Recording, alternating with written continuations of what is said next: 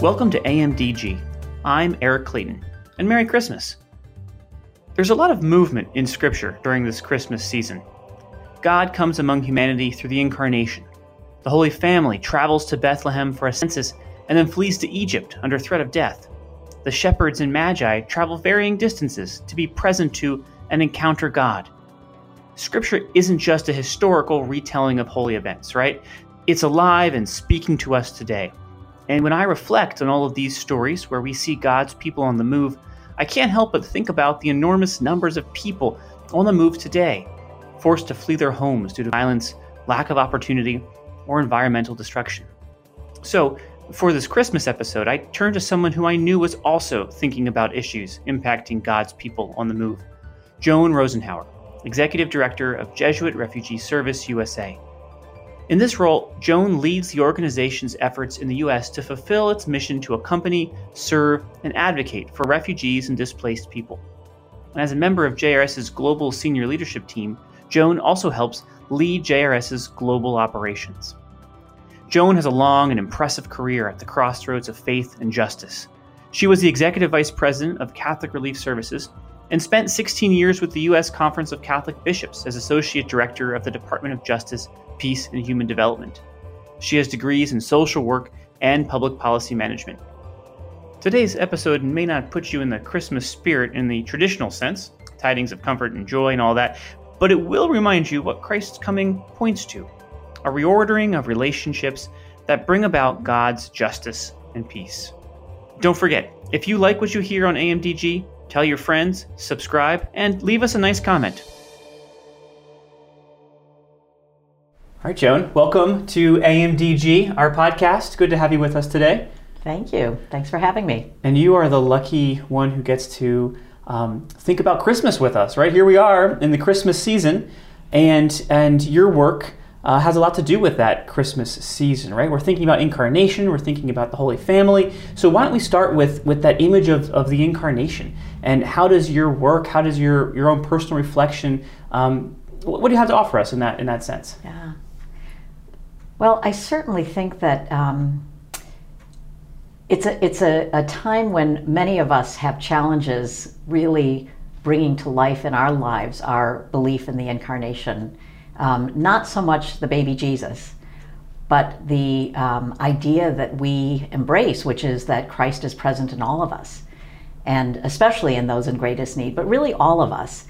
And uh, for me, uh, there are some people, either, you know, in my personal life, colleagues, friends, you know, family, some family members get together at Christmas and whatnot, where it's a little bit more of a challenge. But I look also at our public life. Like, what does it mean? I try to be somewhat disciplined about thinking, what does it mean to recognize Christ's presence in the people that I most disagree with in public life? And I think that um, that can be a real challenge, but it really forces me to think differently about all kinds of things. And I certainly see that as it relates to the discussion about migrants and refugees, the work that I do, that um, we recognize when we think about Christ present among us. Of course, he came as a human being two, more than two thousand years ago, but but we also understand him present in each other, and especially uh, in the least among us. And um, many people have a hard time seeing that in migrants and refugees, but I certainly see that clearly all the time. So the incarnation, obviously, as you said, God comes among us. And the way you're, you're describing it is it's very much a daily, a lived, um, tangible kind of a spirituality, something we wake up every day and do uh, in some ways. How how how do you do that? What what kind of, of, of, of practice or exercises do you can you offer to listeners to, to, to have that incarnational spirituality as we approach big issues, big conversations, and people we don't always agree with? Well, the only thing that I have um, found, I don't know that I have any great answers to that, but I think the only thing that I have found is that I, I really just try to be disciplined myself about um, the moments when I'm most frustrated with someone. Um, again and again, that can happen in our personal lives, and it can happen as we watch the, the public arena, or people, celebrity, all kinds of people that we see that we disagree with or whatever it is. But just to to make myself pause and say, if I see that person as Christ, how do I respond? to, you know, my initial react, or how does it shape my initial reaction? And it doesn't mean that we don't disagree with people, but it does mean that we have to just step back and think about people differently and figure out a way to be um, maybe more loving in our response to all these things that, that cause us challenges and frustrations. Yeah, and, and I think what I like about that is it's, you know, Christmas we get stuck on, on historical, which, which obviously, yeah. you know, as you said, Jesus came two thousand years ago, and then we think about when Jesus comes again, right? But but Jesus is coming, you know, to, in, to into our lives each and every day, and I think that is a helpful reminder. Uh, the Holy Family is another image that is, is associated with Christmas, and, and again, a, an image that can be kind of cast onto, you know, these beautiful paintings or, yeah. or, or kind of faraway statues, things that we, we think about from a distance, but it also is an invitation to consider the Holy Family in our midst. And I think, again, your, your work has a lot to, to do with that. So uh, where have you last encountered the Holy Family? Or how do you continue to ensure you're encountering the Holy Family in, in meaningful ways? Well, I guess I would say a couple of things. One is that when I think of the Holy Family, what I think about is this incredible devotion to um, to God and to each other. And that's certainly what we see in the story of Mary and Joseph and Jesus, um, in the various stories of, of um, Jesus' very early life as a very small child, but when he was lost in the temple. And all, I mean, you just can identify that they were a family, they were parents, and they were very uh, clearly devoted to their children, just as all of us who are parents are, and um, and also the incredible trust in God that they had. I mean, imagine both of them saying yes to um, the, their role in in Christ's uh, coming among us. Um, what a leap of faith that had to be, um, and and also in their. I mean, we do see them going through a migration, going to Egypt, mm-hmm. and. Th that moment of trust that we, in our devotion to our son and to our family, we are going to do whatever it takes to protect him, and we're going to flee to Egypt and, you know, find our way there. And I certainly see that all the time. And, and what I see, there's a, sadly, a negative narrative about refugees and migrants and things, but what I see every day is mothers and fathers who are devoted to their children and want their children to survive and to thrive, and they flee and do whatever it takes, just as Mary and Joseph did, to um, to make sure that their children can have a, a, a brighter future. Do you have in your mind uh, the last time you saw the Holy Family, a Holy Family, uh, in your work?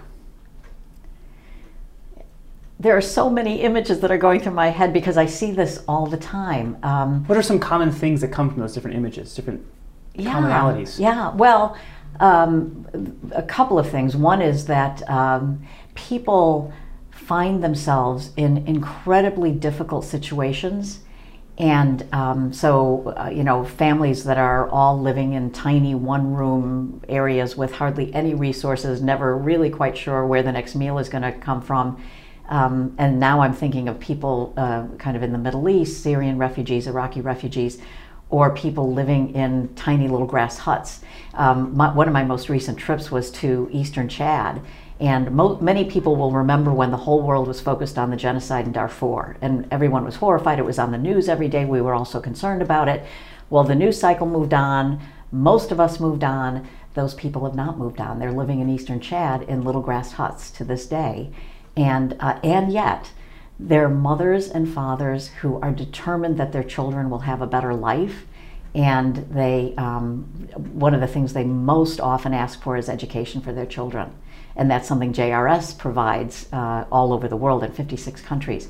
But I see that commitment and devotion of families to to um, building a life for their children and protecting their children, you know, in all kinds of places around the world. You're a mother, you're part of a family. What do you take from the Holy Family, Mary, Joseph, and Jesus, and these other holy families that you encounter in your in your travels, in your work? What lessons, what reflections, what things do you kind of hold in your heart? Well, one thing I would say from the Holy Family is that idea of, of surrendering and embracing trust in God, mm. because it's a, kind of against my nature. I'm one of the people, like many of us, who want, you know, want to control everything, and I want to, you know, it's all up to me to make things happen, and I have to get this done, I have to get that done, and whatnot. And it's really hard for me to step back and and just kind of, you know, let let God's will um, unfold in my life, and accept that that uh, has to be part, not that I stop doing what I have to do, but just that that has to be a part of how I think about those things. Um, but when it comes to the families that I meet and the Holy Family, um, uh, again, it's just the incredible uh, both hope and commitment. Re refugee families are remarkably resilient. And um, so it, like any parents, no matter how difficult their situations, they are trying to figure out how to build a life for their children. And, and you know, they, again, as I said, they ask, um, they ask us for education for their children all the time, because in the short run, I mean, they know that their children have been traumatized and they need to have some stability in their lives. And school gives them stability. They go into a classroom, it's normalcy, that happens every day. Um, and it's also hope that in the future their children will have a better life and they will need an education to build that life for themselves. And in some ways it's so reflective of what all of us feel about for our children. So I, I think I'm inspired by the Holy Family, I'm inspired by all the families I meet to, to um, you know, focus in on that love for one's family and the, and the hope that we want to build for everyone. Mm. That, that's excellent. And the idea of hope and um, you know, so key during during during the season, right, of of, of Christmas. And I, I wonder, how do you keep, so you know, full year, all, all year long, how do you keep that hope alive and and focused in in your mind? Because I, you know, we're sitting here in your office. You work behind a desk. I work behind a desk. Um, you know, these issues are are uh, sometimes feel very remote, even to people like yourself who who are working so fervently on them. How do you keep that uh, in your mind when when sometimes it, it feels, you know, a long way away? Well, it does help that I um, have the privilege of being able to visit the programming that J R S does around the world a couple of times every year. So I, I have met people. I, I can think of um, individuals that I've met uh, who just are, are remarkably resilient and, and hope-filled people. I think of a woman um, who had fled Uh, uh, in the Middle East, had fled to, to Athens, actually, and uh, because her entire family had been killed, and she took her four-year-old daughter and had to get on the boats and the, like, everything that you have heard about, mm. terrible things happening. But by the time I met her, she had, um, with the help of some remarkable colleagues of mine at J R S, she'd been able to, like, you know, establish her life in Athens. She had a job, all of that. And she was being so kind and helpful to other families who were coming. It's like they, they have so little give, and yet they give incredibly. So um, thinking about those individuals are my inspiration. And part of it is that I just have to be disciplined to do that. Like in my prayer life, mm. I can't just think of like the poor or something like that, or migrants, but I really have to think about the individuals that I've met and have them be a, um, a um, you know, symbol for me and a, a, a reminder for me of the humanity of the people that, that are affected by all these issues. You talk about the privilege it is to travel to see to see these, you know, the programs and the projects and, and to encounter these people. What kind of responsibility do you feel when you come back to share those stories, to share the names, the faces, the, the feelings that you had with other people, to bring other people into the mission? I feel significant responsibility because uh, the, the, the narrative about refugees and migrants of various kinds is Uh, so negative um, in so many, you know, kind of parts of our culture. And I, I think it's critical that people learn about individuals, families. Um, I, I, I think of another woman that I met in um, uh, Guatemala, uh, and she had sent her daughter, her teenage daughter, north to try to get to the U S because the gangs had said they were going to take her as a gang wife, and we all know what that means. And she said, I couldn't let that happen. So, like, making a choice among terrible options, she uh, decided to send her brother, her, her daughter north. And she said, you know, I said to her, I, I can't imagine doing that. Like, I have a daughter, and mm-hmm. I ha, to send her into all the risk of going up through Mexico and trying to get into the United States and everything. And um, and and she said to me, but think about it. What would you do if it was your daughter who was going to be taken by the gangs? And I completely identified with her. It still gives me chills to say that, because I know what I would do. I could never let my da- that happen to my daughter, even if the choice, the alternative was terrible too. So I think it's um, telling those stories so people understand. They're, these are mothers and fathers just like us. These are, you know, sons and daughters just like us and like our children. And And we have to have compassion. That's what our faith calls us to. What do you think are the um, top few biggest misconceptions or biggest things that, that you run into in your work, you know, with people all across the country as you are sh trying to change the narrative? What, what do you what do you bump into, and, and what do you hope people take away from your message?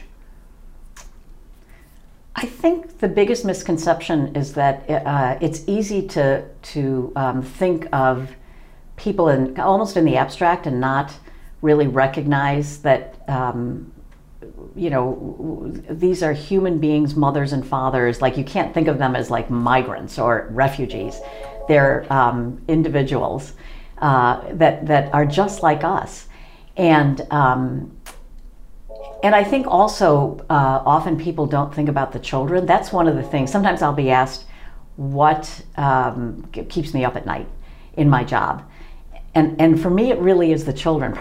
Part of the reason I wanted to take this job and that I'm so passionate about it is that there are um, overall more than seventy million people who've been forced to flee their homes in the world. That's more people. This is people of all ages. That's more people than all but ten of the countries in the world. There are one hundred ninety-five countries in the world. All but ten of them have fewer people than the number of people displaced. That's how massive this population is, and more than half of them are children. And those children have been traumatized. So what is the future going to be if we turn our backs on all those children? Uh, someone, one of my our uh, board members said to me the other day, we're, we're looking at an epidemic of P T S D in the world.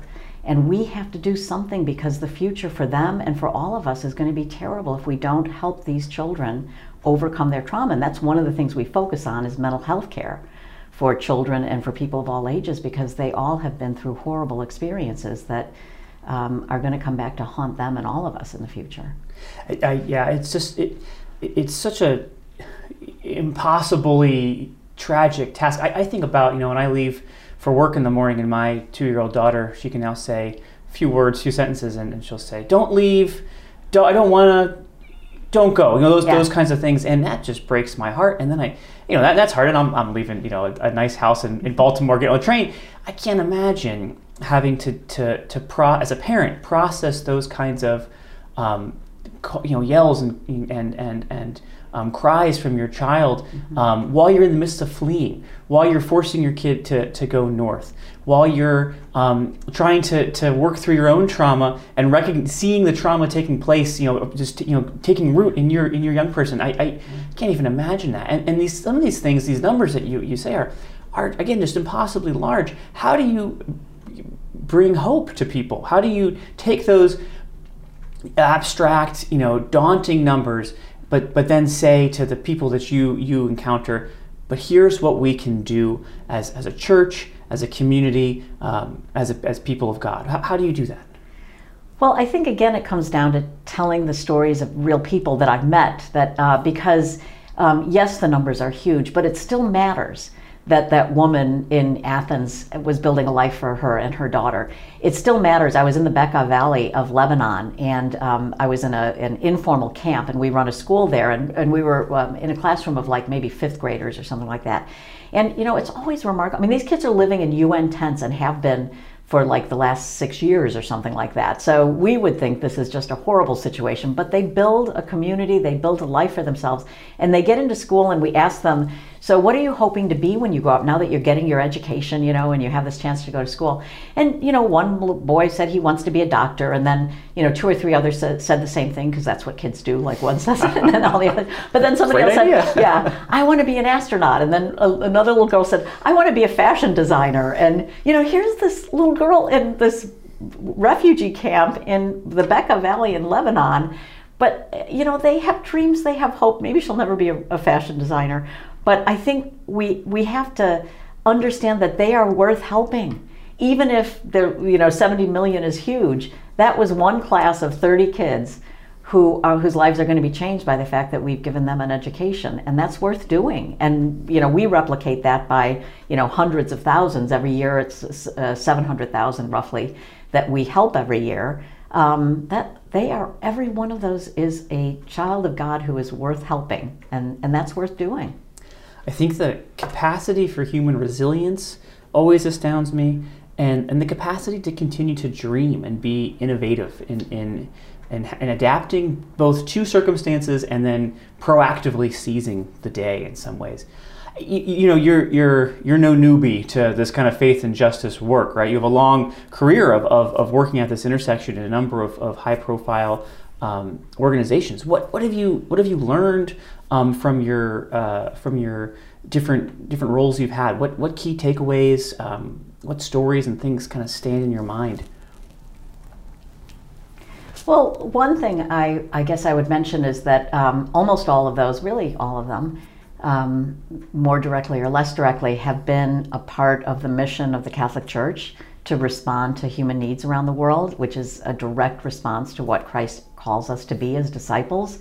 And I um, wish everybody understood the extent to which that mission is at the heart of what the Church is doing, because we can really be proud of that, and I've been blessed to be a part of that. Um, So we need to lift up those that wonderful um, work and mission, whether it's at Catholic Relief Services, where I worked before I worked for J R S, or I worked at, with the Catholic Campaign for Human Development at the U S Conference of Catholic Bishops, working here in the U S in, in low-income communities. Um, the, the Catholic Church is in so many places. I've never worked for Catholic Charities, though worked, you know, alongside Catholic Charities, and that's another remarkable. That's true. It's another remarkable, um, uh, uh, you know, example of the Church living the gospel and responding to people in greatest need. And um, so one takeaway is that there's wonderful work being done to live the gospel and care for Christ um, present in the least among us um, all over the world. And we can be proud of that as Catholics. What would you say to uh, a, a person coming out of, um, a young person coming out of college or, or divinity school or with a theology degree Um, or international development degree, whatever, that, that wants to do this kind of work at the crossroads of faith and justice? That's the beginning of their career. What would you say to, to them? Go for it. I, I, you know, there, there are many ways to get started. All of those organizations that I listed um, are places where you can get started in that kind of work, and there are wonderful careers to be built. Um, and You know, I've been in a lot of situations. I've gone to like leadership management courses and things like that, where there are people from many different uh, or in many different types of businesses and for-profit and things like that. And in, in, in it, it has happened, you know, several times, a, a number of times, where um, in the end, people who are, um, you know, kind of on a normal for-profit track or whatever will say, but I want to do what you do. I want to make my living um, doing something that has such meaning for me, that is such a reflection of my values, that is such a reflection of my faith. Um, and, and so I always am reminded of how blessed I am that I've been able to, to make a living my, my, in the course of my life, doing things that I really am passionate about, that I really believe in, that are, are truly a reflection of my faith. And there are lots of opportunities and lots of need for that. So I would encourage young people to go for it, because it gives meaning Uh, throughout your life. Um, I, I'm always struck, I think, you know, being, uh, working with the, with the Jesuits now, and, and, and so many Jesuit uh, vocations, you know, uh, individuals that have been doing uh, things in all different parts of the world, and then, and then say, you know what, I, I, I feel a calling to do something different, you know, enter the, you know, the Jesuits, but then, um, you know, continue to do that, that work. And, and you see that, that kind of coming together of Of, of faith and, and justice, or faith and, you know, science, or faith and, you know, teaching, all these different careers. And, and so I think it's just a, um, you know, a, a, an example of how uh, the Jesuit charism uh, so naturally fits in the world, you know, doing good in the world among God's people, you know, yeah. for and with others. You know, and I, I wonder if you might share some reflections on how Ignatian spirituality, you know, coming to work at J R S, obviously Jesuit uh, Refugee Service, um, How, how you've um, seen Ignatian spirituality play out uh, in, in the work that's being done? Well, I certainly have had a chance to learn more about Ignatian spirituality since I came to work for J R S and for the Jesuits. And um, I think that has really been enriching for my spiritual life. I, I was only vaguely familiar with the Examen before I started here, and I just really find that a wonderful spiritual exercise, and particularly appreciate the focus on gratitude, uh, because um, kind of being disciplined and systematic about um, doing the Examen leads me to focus on gratitude every single day. And it's so important and really just so enriching for one's spiritual life. Um, so I, I uh, have very much appreciated that. And, and it, you know, the, how Ignatian, how our Jesuit identity and Ignatian spirituality uh, shape what we do is something that we talk about as a part of J R S, as a part of the Jesuit Conference all the time, and looking at what kind of leader should you be if you really embrace Um, Catholic uh, uh, teaching and uh, Jesuit spirituality, Ignatian spirituality, and uh, so it's it's an interesting thing in looking at um, you know things like the process of discernment and how do we uh, practice that in our workplace and really engage everyone in that process so that we can come to the best possible decisions, or even really looking all the time at what in a given situation is the magis, that we live in an imperfect world. We have to make choices among you know, uh, things that are not absolutely black and white, you know, this is the best thing and that's not the best thing. And so how do we determine what is the greater good in this situation? So it really does play out all the time in very practical ways in the way we make decisions and the way we, you know, lead organizations. So to that point, as you're discerning uh, the future uh, and, and kind of seeing where God is calling all of us to work towards, what is uh, on tap for J R S in the new year, in twenty twenty? What are the priorities? Yeah. Uh, what, what are you looking forward to? Uh, what challenges do you foresee? There are, there are a couple of key things that I am really excited about, although I don't want that to take away from the work that we've been doing, as I've been talking about, with education for children and how important that is, that you know, kids' futures will be will depend on their stability now and their ability to get an education now. Um, but two things. One is that we're looking at some around the world, some livelihood programs that I think are real exciting. An example is um, teaching young people in a camp in uh, Malawi, where they are really isolated. They can't get to any city. They can't get jobs in the uh, local economy or anything. But we're giving teaching them digital skills. And um, working with another nonprofit, we're going to be able to not only teach them how to do uh, um, Microsoft Office Suite programs, um, but also for some of them coding and things like that. And then they will be able to get jobs digitally with companies in France and in Canada and in the U S. And they will just do it all digitally. And they'll be able to create an econ- kind of skip over the local geographic economy and go straight to the digital economy. But for people who are stuck for fifteen years, this is a camp that's been around for fifteen years, who are stuck in this camp and without any real prospect of go- being resettled or anything, because of course resettlement numbers are way down, including in the U S. Um, that, you know, entering that digital economy is a game changer for them. It gives them a future and, and um, kind of a, a stake in, in, in that future. Um, the other thing I'm excited about is we're looking at a, a, a, an additional program in the U S. We currently provide pastoral care to people who are being detained by the U S government in five uh, detention centers around the country. But we're also looking at one of the strengths that J R S U S A brings to the global J R S network is our expertise, because uh, we have the staff who are experts in mental health care for displaced people.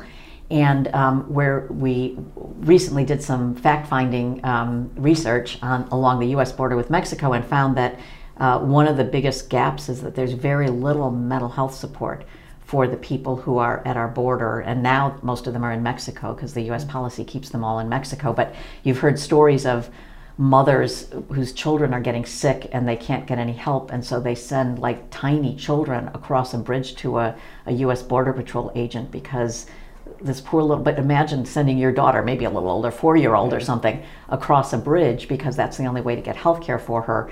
Um, the healthcare needs to be provided in general, but the trauma of that needs to be addressed, that people are dealing with a, a lot of um, uh, mental health challenges, and nobody's taking care of that, or very little of it. So I think we're going to start, and we know that some of the policies that exist down there have create, con- contributed to that, so we want to be part of the solution. And so we're going to uh, look at starting a, a program to help um, provide mental health support to these uh, refugees, that the, the migrants, the asylum seekers who are uh, coming up to the U S border, but um, you know, struggling with that process now.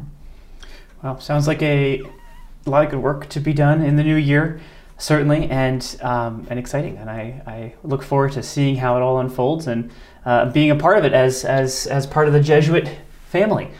Uh, Joan, thank you for your time today and for uh, sharing your reflections with us. Have a Merry Christmas. Thank you. Thanks so much for having me, and I hope you and everybody has a Merry Christmas. Thanks. We'll do it at the end of the new year. Great.